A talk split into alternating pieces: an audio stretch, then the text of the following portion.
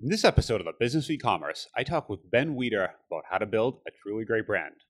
This is the Business of E-commerce, episode 110.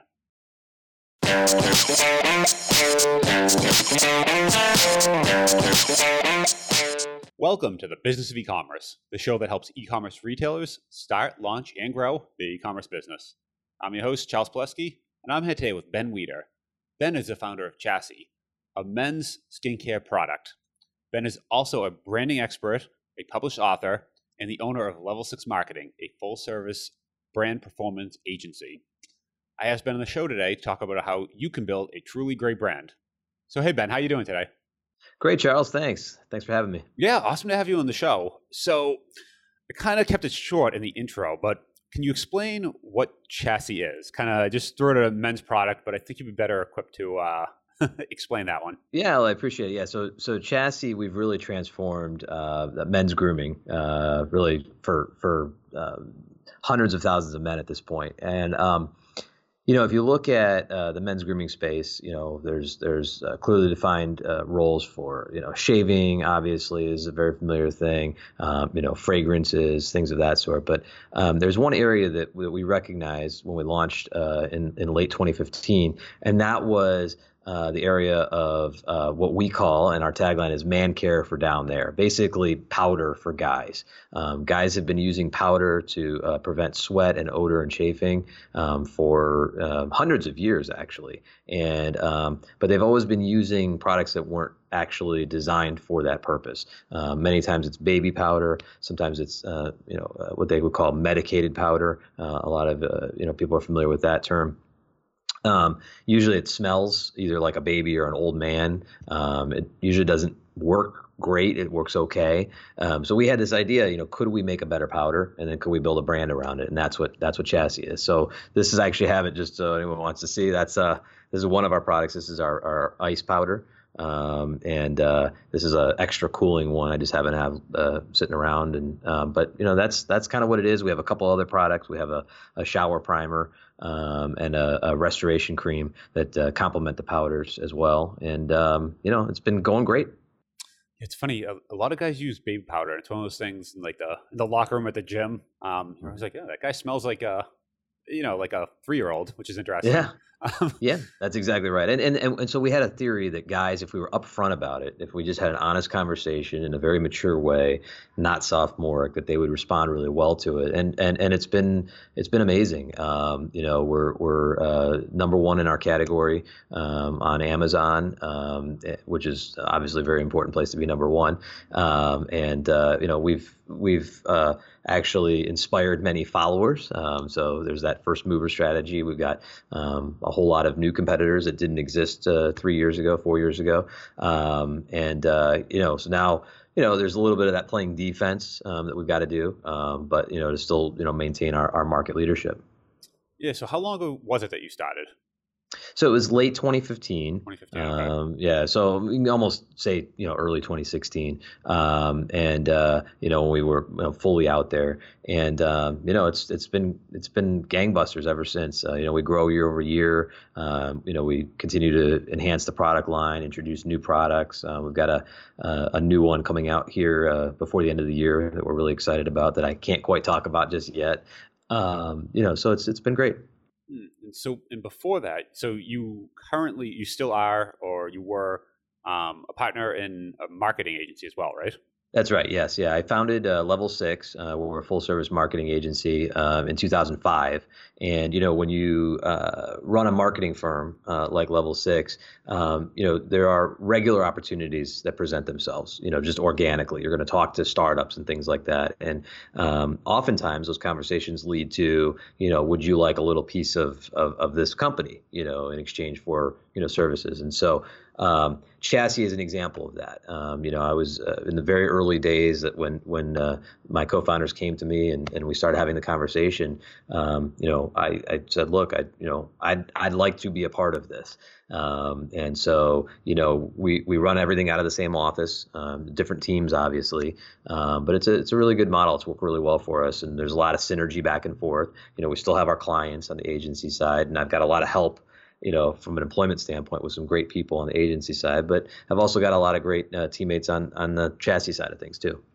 Okay, so this was somebody who came to you as a marketing client. So someone came and they said, "I have a idea for a product," or they had some product background. Yeah. And you said, "Well, in this case, it was actually my brothers." Oh, okay. So well, brother, there you go. So it wasn't yeah, somebody; so, it was just your brothers. So this was a little unusual. This one okay. was my brothers. Usually, it's not my brothers, but they came and said, "Look, we've got this idea," um, and I said, "You know, that's a good idea, but I may have a better one."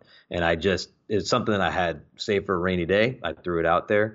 Um, they loved it instantly. Um, we worked together to hone that idea, um, and then uh, you know the rest is history. So it took took a long time to get it off the ground uh, because when you know the, the dirty little secret of, of the beauty industry or, or grooming industry, as we would say for men, is that most products are, are, what we call derivative products. So what you would do is you would go to a chemist and you would say, I want to make the world's best uh, powder. And the chemist would normally say, well, what's the best powder that you know of so far? And I need to start with that formula and then make it better. Okay. So what's your benchmark? Then I'm just going to add maybe one new ingredient, maybe a new fragrance, throw it in a new package, and we call it a day. So almost everything you see when you walk up and down the aisles, you know, of a Target, let's say, um, are derivative products. They've they've evolved over time. You start with whatever you think the benchmark is, and you make it a little bit better, right? In the world of powder, uh, we found that that wasn't working. You know, we went through a few chemists who sort of operated the same way, but you know, we quickly realized that you know if you're just going to take baby powder and add a different fragrance, it's not really any better. I mean, it smells better, sure, but it's not really any better. And that's um, it was tough. I mean, we because that's the way that it really works. And um, at the eleventh hour, we found uh, a, chemist out of California. Uh, we were ready to throw in the towel, and this guy's name is John. And I said, John, look, here's what we're trying to do. I don't know if you can help us, but we really need to start from scratch. You know, all new product that's never been done before. And he immediately said, I can make you the world's best powder. I know how to do this because I've actually, he actually said I've thought about this myself. I'm a powder guy. It's going to be expensive, you know, not not the um, uh, not his costs, but the the actual cost of goods. The formulation itself is going to be expensive to to do what you want. Um, and I said that's fine. We don't care. We just want the world's best powder. We'll figure out how to sell it later. You know, if it's good enough, it's going to sell. So, I mean, to this day, we're the most expensive powder out there. You know, I mean, it's it lasts a long time um, you know, for twenty dollars, uh, which is our, our MSRP. I mean, it, you know, most people will get, you know, at least three months out of a bottle. Most people get well over six months out of a bottle. So when you when you break it down that way, it's not bad, but it's certainly more than a you know three dollar bottle of baby powder. You know, but but again, we're outselling that because there's value there. People understand they use it, and it's it's really comparing apples uh, to oranges when you look at what this stuff does compared to you know traditional products what was was it your background or your brother's background? Bro- brothers, right? Plural. Mm-hmm. Uh, was it your, one of your brother's background or your background to know to engage with a chemist and start that process? Like, how did you even? Because most people yeah. wouldn't know to do that. Yeah, so uh, my my one uh, brother who's who's most active with me in in, in chassis, Noah. Um, yeah, he actually came from uh, uh, CPG, consumer packaged goods, uh, specifically in the in the uh, grooming areas. So he had a little bit of a background, just enough to be dangerous. I mean, he didn't, you know, he was more on the the sales and marketing side, but he knew enough to be dangerous. Um, and and to be honest, it was a lot of trial and error. I mean, you know, we we hired and fired three other chemists before we found John. So I mean, it gives you an idea. Uh, you know, this stuff isn't easy. Um, there's there's a lot of uh, uh, you know trial and error, and and uh, you just got to kind of work through it. And I think that really, it's it, honestly, chassis is a story of perseverance because um, you know I didn't understand the derivative nature of these of product development in, in the beauty space until we did this. I mean, now that I understand it, I now understand to explain that, you know, whenever we're going to develop a new product, that hey, you know, we got to start with a blank slate. Um, but the fact of the matter is, I'd say 95% of those out there in this space, they don't want to do it that way. You know, so if you if you find the right guy um, or or the, or the, right girl to do it, you know, it, you can you can really uh, make a pretty good impact in, in in whatever you're trying to do. Yeah, it sounds like that's one of those lessons you would never. I would never think of that going into it. I think most people wouldn't. You would kind of just go talk to the first couple people, take their word as face value, and you know, kind of just say, okay, let's just add some fragrance on top of this and call it. Yeah. And that's like that's how that's how I, everyone does I, it. And, and I will say this. I mean, not to sell ourselves short. I mean, we got really, really nerdy in the process. Okay. I mean, myself in particular. I mean, we had a conversation the other day um, with our chemist John, because like I said, we're developing some other products right now, and I don't remember what the ingredient was, but I, I, I was talking about this ingredient, and off the top of my head, I said, well, correct me if I'm wrong. The reason that we want to increase the percentage of that ingredient would be to do X, Y, Z. And he goes, that's exactly right. And he and and it's just because I think to do it, you you um, as a brand leader have to understand what you're putting in there. I understand every one of the ingredients that we have in here. I know what they do. I know where they're sourced from. I know why we put them in there. I even know the safety rating of every single ingredient in here. And you know, I mean, that was done purposefully. So it was a little different. And and and and John has even told us that um, number one, he had to have an open mind, and he also had to have really no ego going into it because we came to him with a, a list of you know maybe 20 or 30 possible ingredients that we thought should be included in, in, in our original chassis powder.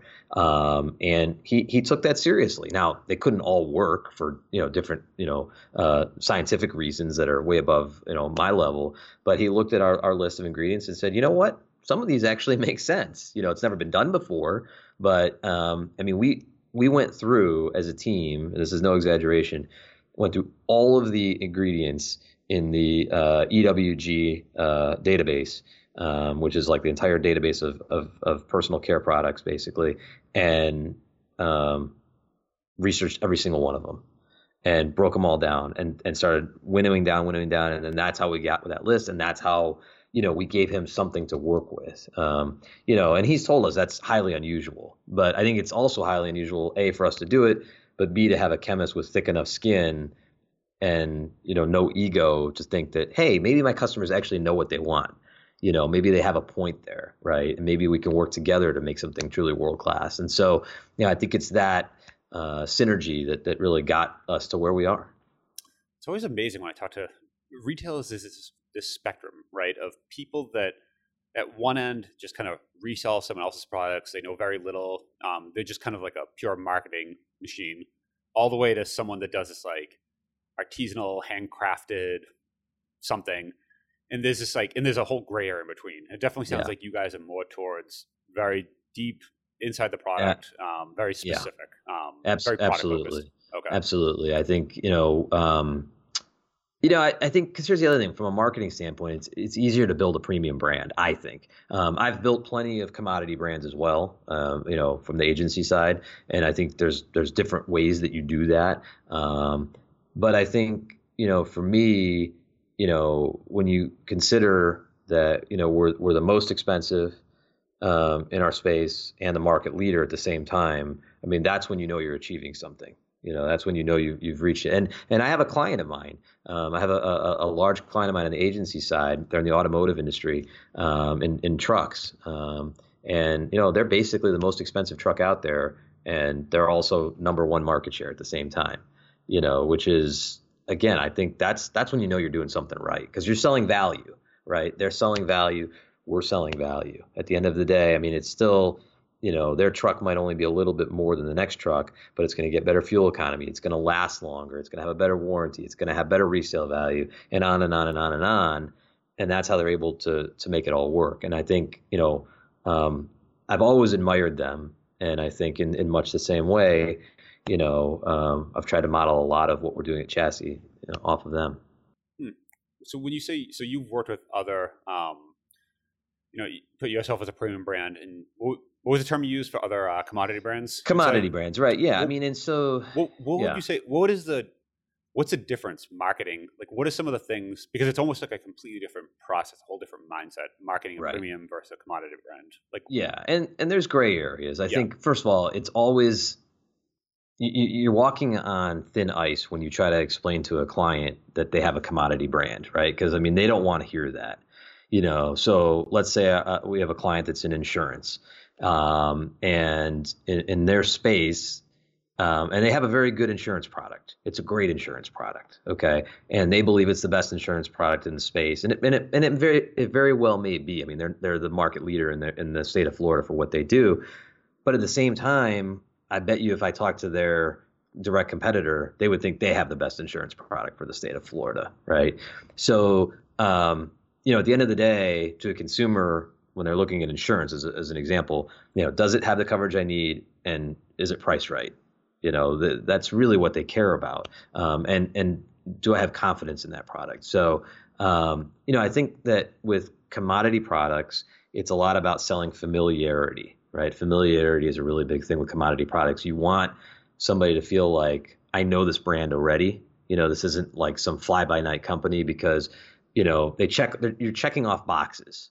You know, where when you talk about chassis, you're talking about a premium product. You know, you're selling an experience a little bit more. Um, you're telling a brand story a little bit more. Um, you know, there's just it's it's a, a, little bit of a deeper connection. Um, you know, that's why you know, a name like chassis that, you know, once you get it, once you understand that's like the undercarriage of a car, you know, most guys are like, oh my God, that's that's pretty genius, you know, the name for, you know, for for that brand. But at the same time, a lot of guys don't even know what a chassis is. You know, a lot of guys aren't car guys anymore. They've never heard of it. They don't even know how to pronounce it. They think it's a French word or something like that. and and you know that, but that's okay too. That's worked well for us. I think the fact that you know, maybe we are from France. I don't know, you know, and, and I think there's that little mystery behind it. And, you know, you look at, um, you know, package design on a premium product. Um, you know, I talk about this all the time that, um, you know, if you look at, at our bottle, sorry to hold it up again, but, you know, you'll notice there's a lot of white space here, right? You notice there's only a couple colors on it too, right? We don't have the whole rainbow. We don't have metallic. We don't have shadows, gradients.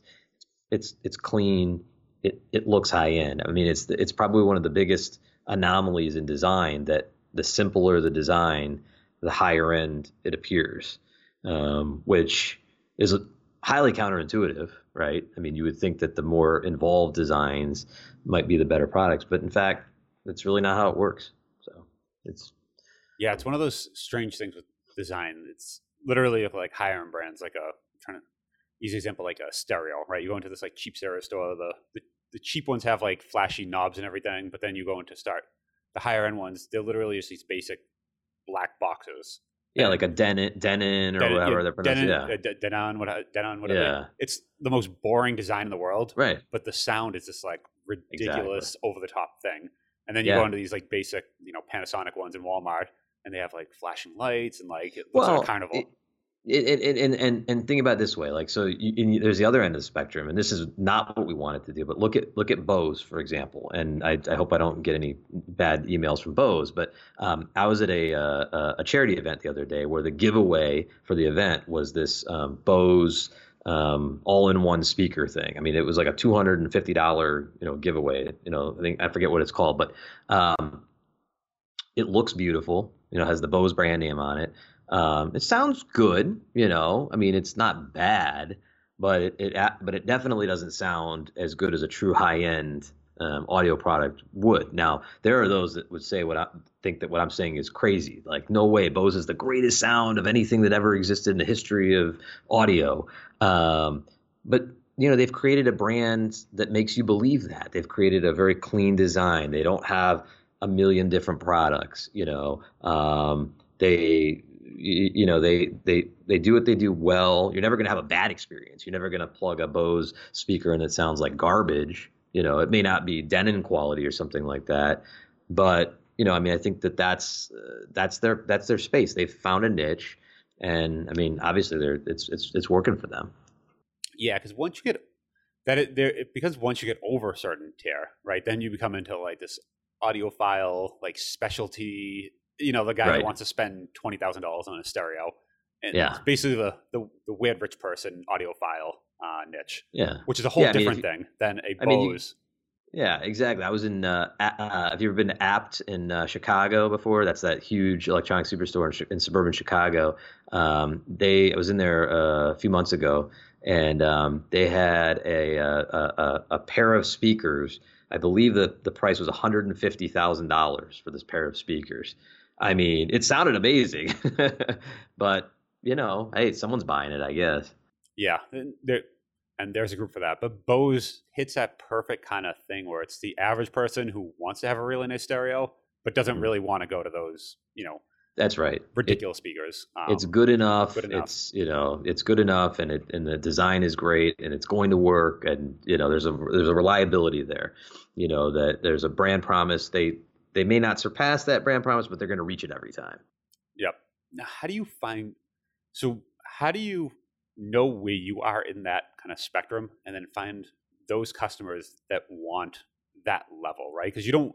There's if you go if you're trying to say we're the best in the world, but only this like you know we're offering five hundred dollars a bottle and it's like special list, but that's right. not you don't want to be that you know that you, special. You just you have to believe be... in what you're. Yeah, you gotta you gotta find your niche and then yep. you gotta stay in your lane. I think that that's that's how that's what I believe, right? So whatever that niche is, and you can do all the market research in the world, the you know the third party panel studies, the uh, you know statistical analysis however you want to arrive at, at, at, your at your niche you find it and then you stay in that lane and you don't try to uh, deviate too much from that right you, you trust the research that got you there you know, say, how did we get when here? you say find it though how do you, how do you do that initial well i mean you know so for example um, you know say you're going to get into a, a, a niche um, say you were going to I, I, don't know. I'm trying to think of something. Office chairs, right? So you're going to get into the office chair game, and you're actually going to start. And let's assume you're not white labeling, you know, to your earlier point, because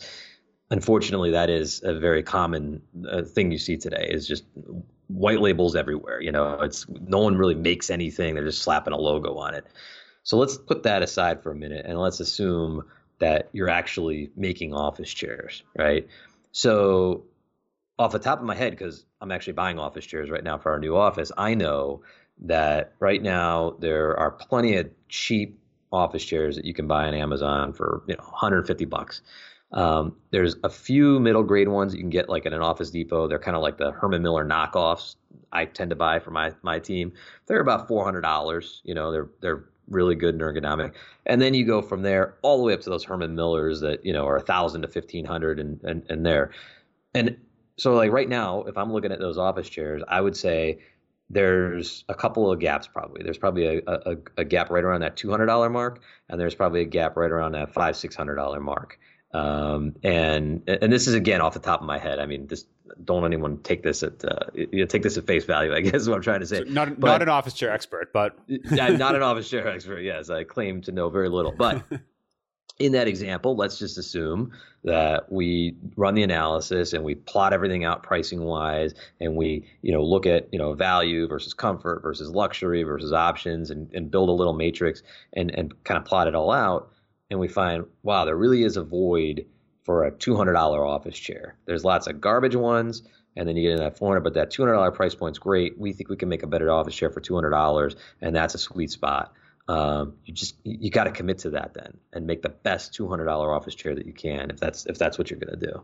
Mm, okay, so you so you would start kind of you take a step back and say, I want to create an office chair, but at that point, it's still not decided what level of office chair. Then you start looking at the landscape, plot out who's making office chairs, what price point, how do you think they right. rank versus each other, and then start figuring out where you kind of wedge yourself into that kind of ecosystem. Yeah, I, I think you know I, I would say that that's accurate. I would say that I mean clearly there's probably something that led you to office shares in the first place. You probably I'm guessing you thought that you had some way to do it better or design or something like that. But um, you know, I mean, in the in the case of chassis, I, I already explained that you know our formula dictated our price point, right? I mean, you know, we and I say this all the time, we can make this product for less than half the price, probably a, a, quarter of the price that we're making it for if we wanted to. It wouldn't work nearly as well. It wouldn't perform nearly as well, but we could do that.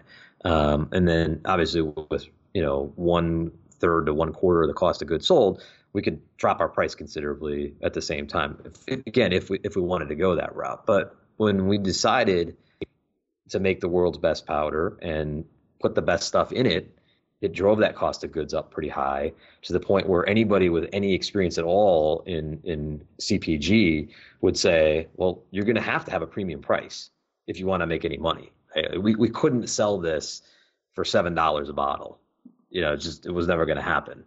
So, I mean, in other words, like in that case, we kind of let the product dictate it, and then you know you have a little bit of wiggle room and where you want your ultimate pricing to be. But we, we're never going to be a, a, a, a drugstore product, you know. Yeah, so you kind of once you started with that, what chemical, what kind of ingredients went into it? That kind of dictated. Okay, so now out of this whole huge map of you know your office map, you're like, all right, we have to be at least in this section over here. We can't like if we want these ingredients, we just can't be over there. So that kind of started there. Now you have to figure out, okay, yeah, are we?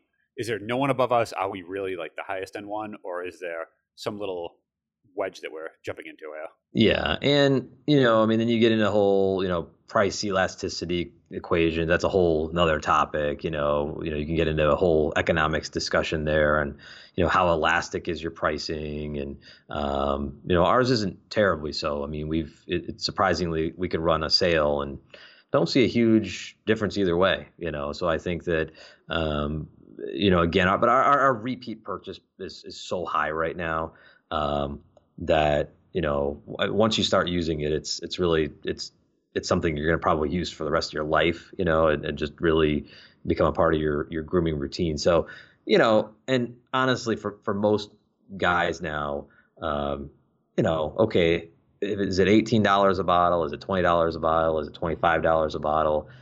You know, for the average working guy, if it's something that's important to you, you're probably not going to give a whole lot of thought to that. You know, for something that's that's good. You know. Yeah, and I kind of think you know something your toothpaste or deodorant, your kind of consumables you use all the time. At some point, you stop looking at the price. You just know that's the exact like you almost have like a picture, and that you just follow the picture and you skip over the price. You just know it's roughly, it's roughly once you kind of purchase it once, you're like it's it's right at this price. I don't really care anymore. I'm just going to keep buying it. Um, and that's what you do. Kind of, I don't know if just men, but I know that's at least yeah. It's yeah, it is. And I mean, what, one of the interesting things about grooming that, you know, there's all this research in the world that says that, uh, you know, um, the, in fact, during the 08 recession, um, there's all these studies that show that uh, uh, premium grooming products and premium beauty products did not suffer very much during the recession.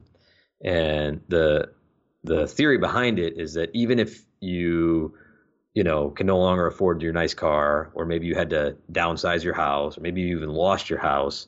Um, these little luxuries in your life, you know, like a nice for a guy, a nice bottle of powder, or maybe a nice bottle of nail polish for a woman, can make you feel good.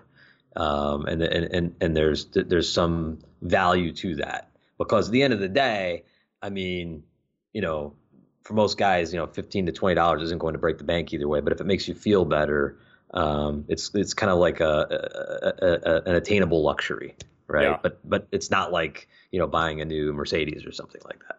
Gotcha. So, so now, once you kind of decide that's that's the lane you want to be in, that's your niche, kind of going for that. How do you convey that to the customer? How do you, from a branding point of view, how do you actually tell them, like other than so he said it's a clean design, that sort of thing, but in the price. So those are kind of the two basic things. But how else? How are you really conveying them the story and like who we are and this is yeah. who we are as a brand. So I mean, I think that you know, number one, we tell the story. So a lot of the narrative that I, I started the this interview with, I you know, is right on our website.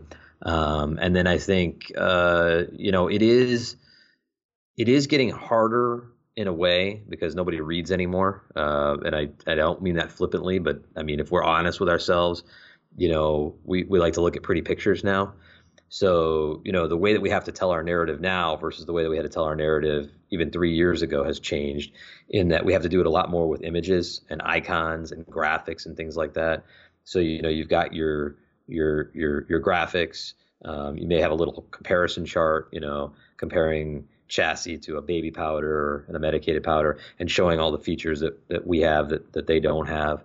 Um, you know, so those are those are some of the things that you know you you have to do. And again, it's done more with imagery anymore than than long form narrative. Mm, okay, so even on so like Amazon product listing, um, you you're leveraging images. So you're saying more than before? It's kind of oh, way more. Really? Yeah. Okay. I mean, you have you have to. I mean, it's just like we, we see it all the time. Is I mean, and then just look at your own. You know, go go look at an Amazon listing or or just a Shopify site and you know, it's those you're going to slide through the image carousel, and those images can have little words on it, right? Little call outs or little features, but um, you know, I mean, it's people are, are making decisions faster than ever, and and so much of it is that first impression. You know, having good photography, having a great brand name, um, having a lot of good reviews. I mean, these are the things that matter, and you know that's that's where a lot of the first mover strategy comes from with e-commerce. Of course, is you know the whole you know we were first we were the first ones there. You know, so um, you know the reality is um, you know our our reviews continue to accumulate, and you know somebody could try to undercut us, but at the end of the day, you know we've got that that that lead dog position. Um, and now it's ours to lose. I mean, we could screw it up somehow and lose it by not, you know, continuing to make a great product, by uh, letting our customers down, by you know making bad decisions. You know, so uh, we still have to do our job, but um, you know that's what the first mover advantage is all about. Hmm. Where do you plan to take things from here? Is it is it building a brand now of different complementary products? Is it yeah. you know version two yeah. of this product? Like, what do you go from here now? So we've got two more uh, chassis products in the pipeline. One coming out uh, the end of this year. Um, another one probably coming out uh, early part of next year. Uh, we are working on another brand. Um, I can't quite uh, go too much into it, but we're working on another brand. Totally, to- totally separate brand. Totally separate brand. Okay. Yeah, totally different brand name. Um, also in the men's grooming space. Um, also, actually, yeah. So also the men's grooming space, and also sort of taking advantage of a niche that we've we've found. You know, solving a problem that a lot of guys have that there really isn't a great product in that particular price point currently. Um, and then we're also working on one more brand. This one's a little further out, probably another year or so out. One more brand um, that's actually going to be our first unisex brand, uh, we think. But as of now, it's going to be a unisex brand. Um, again, uh, serving a niche that um, currently has uh, uh, one uh, provider, one one manufacturer, um, but they we think they're vulnerable. Um, and from a branding standpoint, we know we can run circles around them because the the brand for that that leader in that space is um, very 1980s. Let's just say. So uh, we we think we can uh, uh, improve upon that and from a branding standpoint, really capture a younger audience that that would never consider a brand with that uh, that look and feel. So you said said interesting there. There's different products you're going to launch under the chassis brand, but there's also different brands you're going to launch, right? So there's two different things. What's what is the thought process? Like, what is the decision making process on what you'd want to put inside the chassis brand versus what you'd want to re- well go through, great, go through the work of creating a new brand because it's a lot yeah, more great, work there. Great question. So I and and this is a this is a tough thing because I I think that we we debated a lot internally. Um, you know, the chassis brand name is is very well known. Um, that said, our tagline is "Man Care for Down There." That's our tagline. That was the, the line in the sand that we drew. Could we lose that tagline and then start making deodorant and soap and all sorts of different things, shaving gel? We could, um, and that crossed our mind. Um, but at the end of the day, I think that's where you lose a little bit of that brand promise potentially, because you know, now we've gone from man care for down there, but now trust us, we've got the best shaving gel. You know, I I don't know that I would fall for that. You know, as a consumer, I would I would have doubts that that you're, you know, you were the best powder, and now you're saying you're going to have a, a great shaving gel. Uh, I don't know. So I mean, but again, it's up for debate. I mean, believe me, that was a very intense debate internally. Um, I don't know that there's a right or wrong. But the path that we've chosen is to say, look, we're we're solving problems, and we can do that at a brand level, as opposed to you know creating one brand that does everything. You know, like the Google way or the General Electric way of doing things. Yeah, because you see people go both routes, right? So like yeah. it can work in either direction because it absolutely can. And you've invested the chassis brand; it's an asset now, right? That's something that it is. You've built over time, and people believe in that. And there's followers that if you come up with uh, you know whatever that other brand name is they're not and you sell it to the same folks they might not even realize you're related in that kind of trust you have with the chassis you need to mm-hmm.